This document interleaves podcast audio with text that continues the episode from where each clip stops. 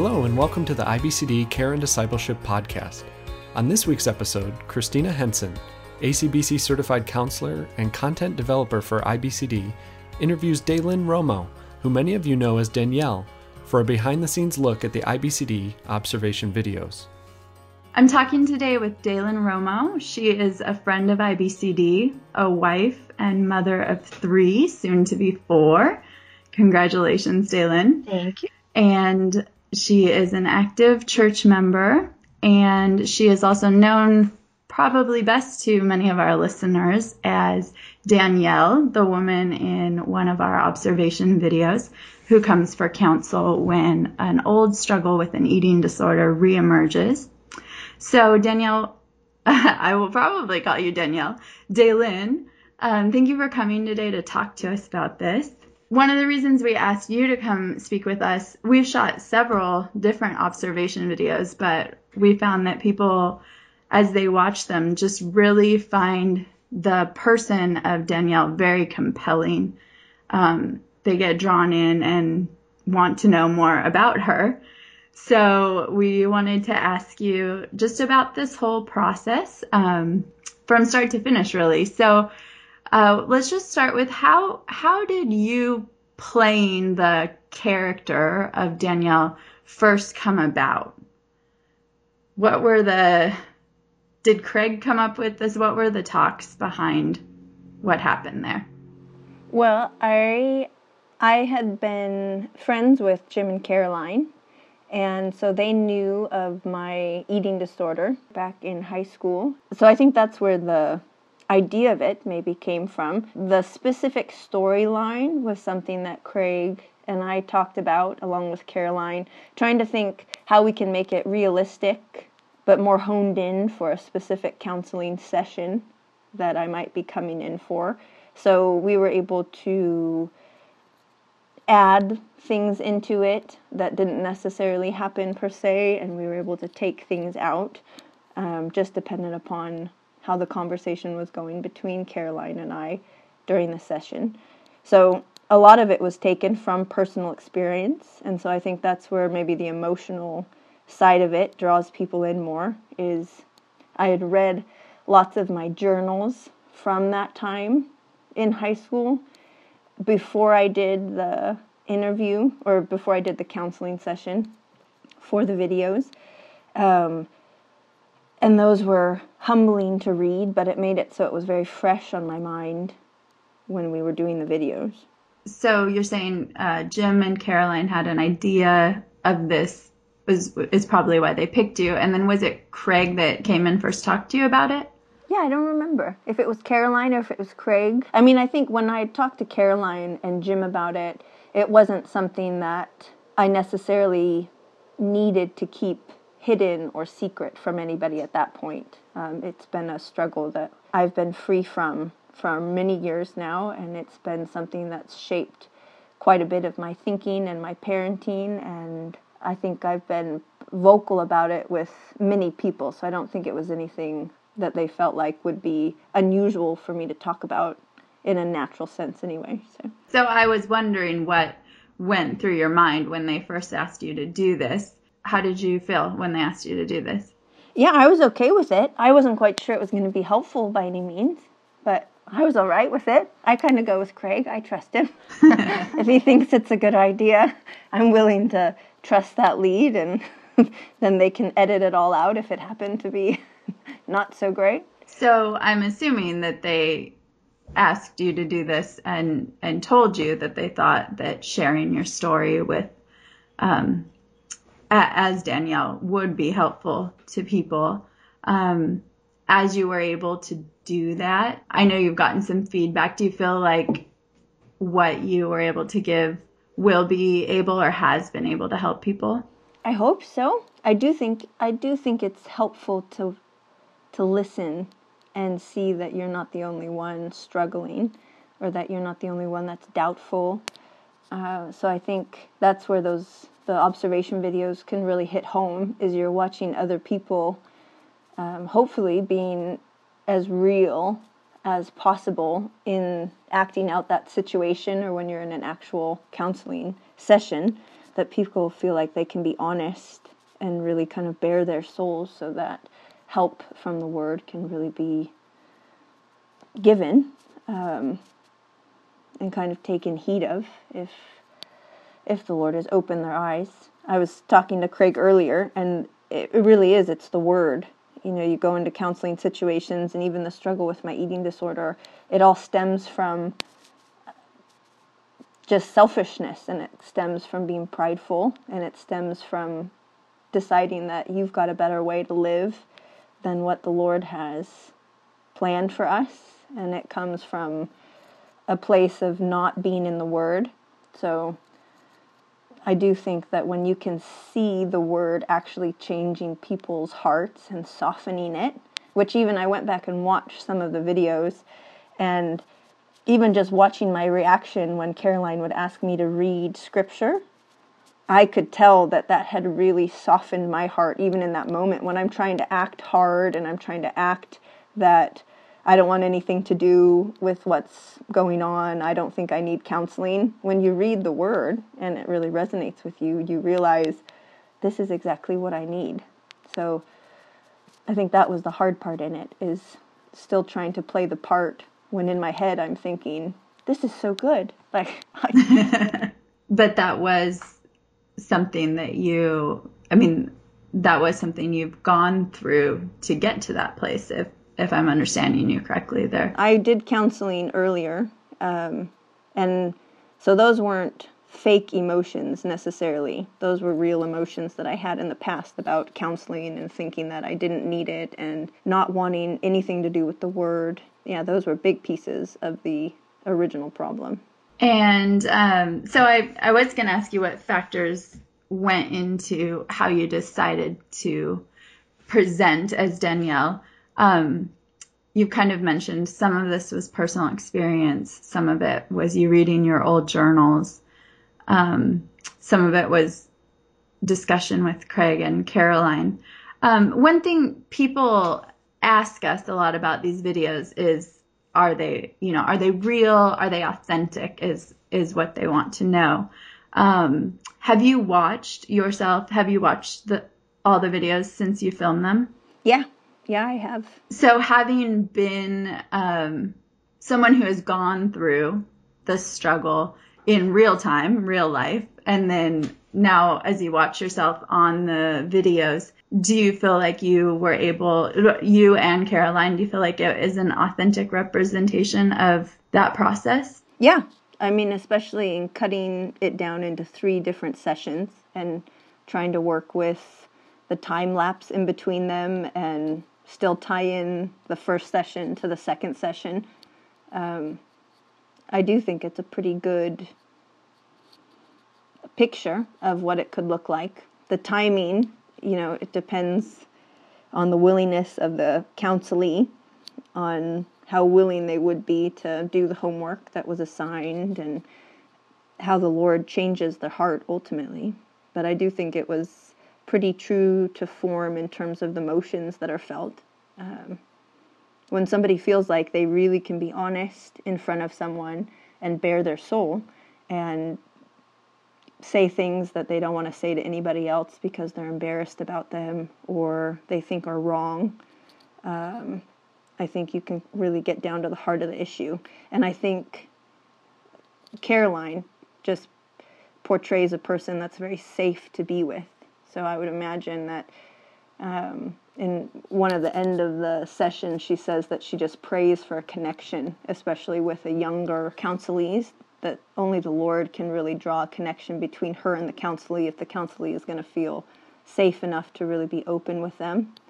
Um, and I think that was real in the videos that Danielle felt safe with Caroline, that she could be honest with her. Because you start out at the beginning not wanting to be there. Um, watching it, it's it's almost uncomfortable watching you give that attitude to your counselor. Were you ever surprised by what you said or how you came off to her? Uh, no, I almost watching it. I almost feel like realistically, I should have that would have played out longer if we had had lots of sessions to go through.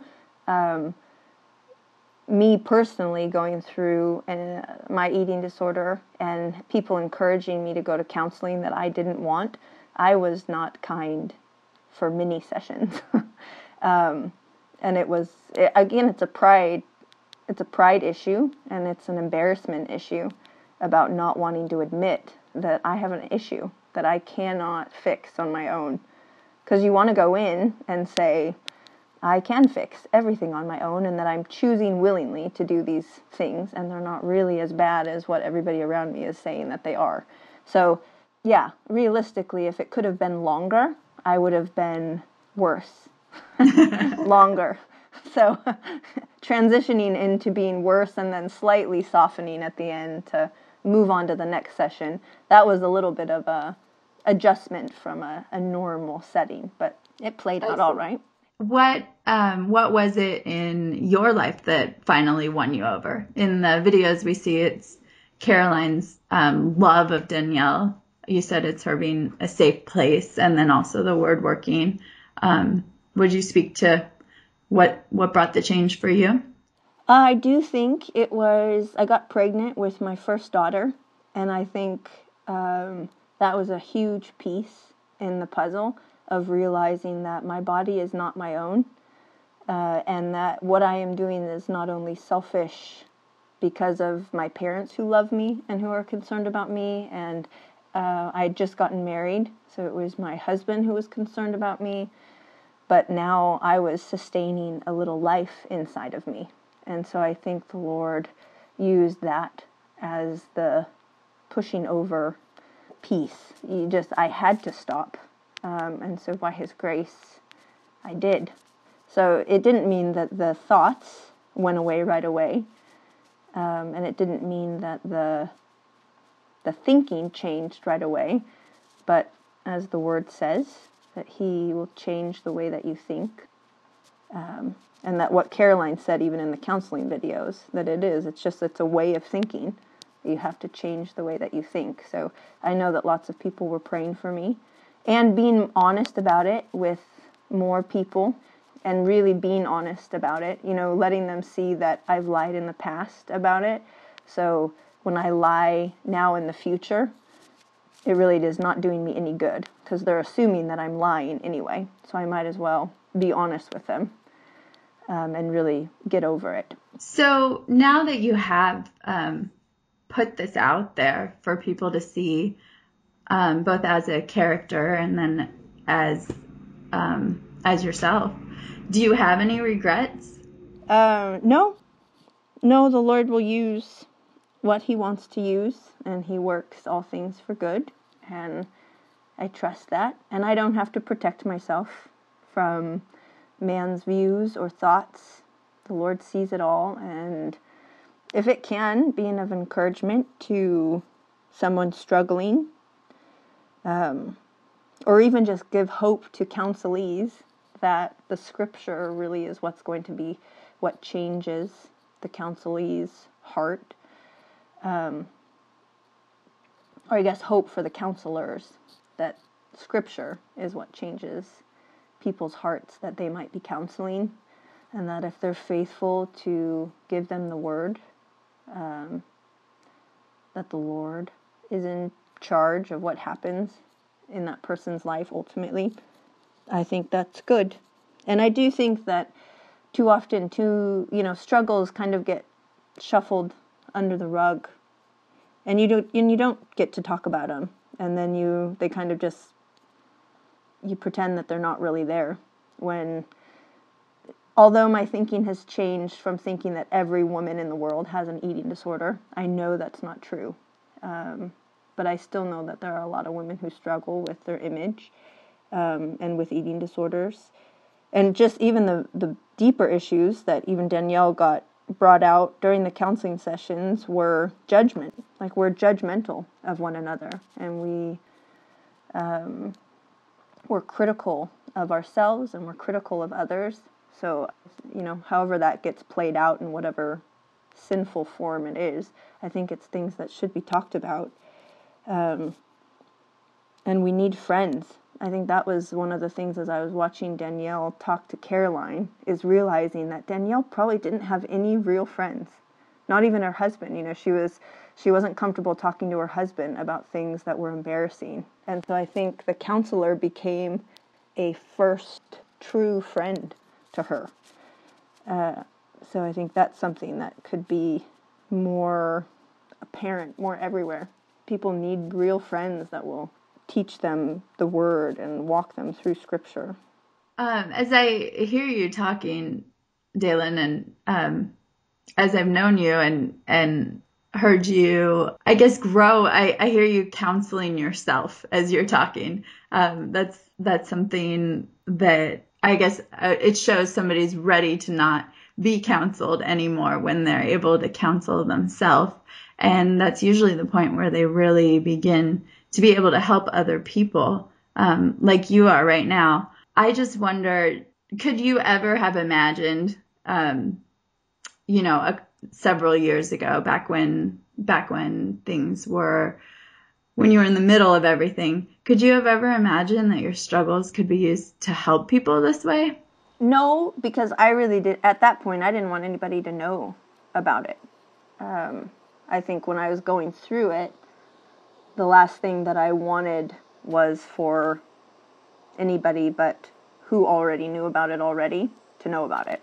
So whether it would have helped somebody or not, I I was at the point where it didn't really matter. they could figure out help some other way. I wasn't going to be thrown under the bus so that they could get some help if it would help. So and and I really didn't think too that it was that uh, impactful. You know, there was nothing special about it. It just wasn't a big deal. Yeah. Is that that's what you were telling yourself? Well, and I wasn't a big deal. Um, you just you you put yourself very lowly, and you don't realize that being a friend to someone can be a blessing to them. You're just thinking, I am not worthy of anything. You know, there's no good can come from me. All I do is bad. Everything I do is wrong. So and it's the embarrassment factor. Yeah, you just there's a selfishness that even if it would help somebody, oh well, I don't want people to know. I don't want people to think of me when they think of an eating disorder. So the fact that you're willing to talk about this, that's that's been a huge change for you.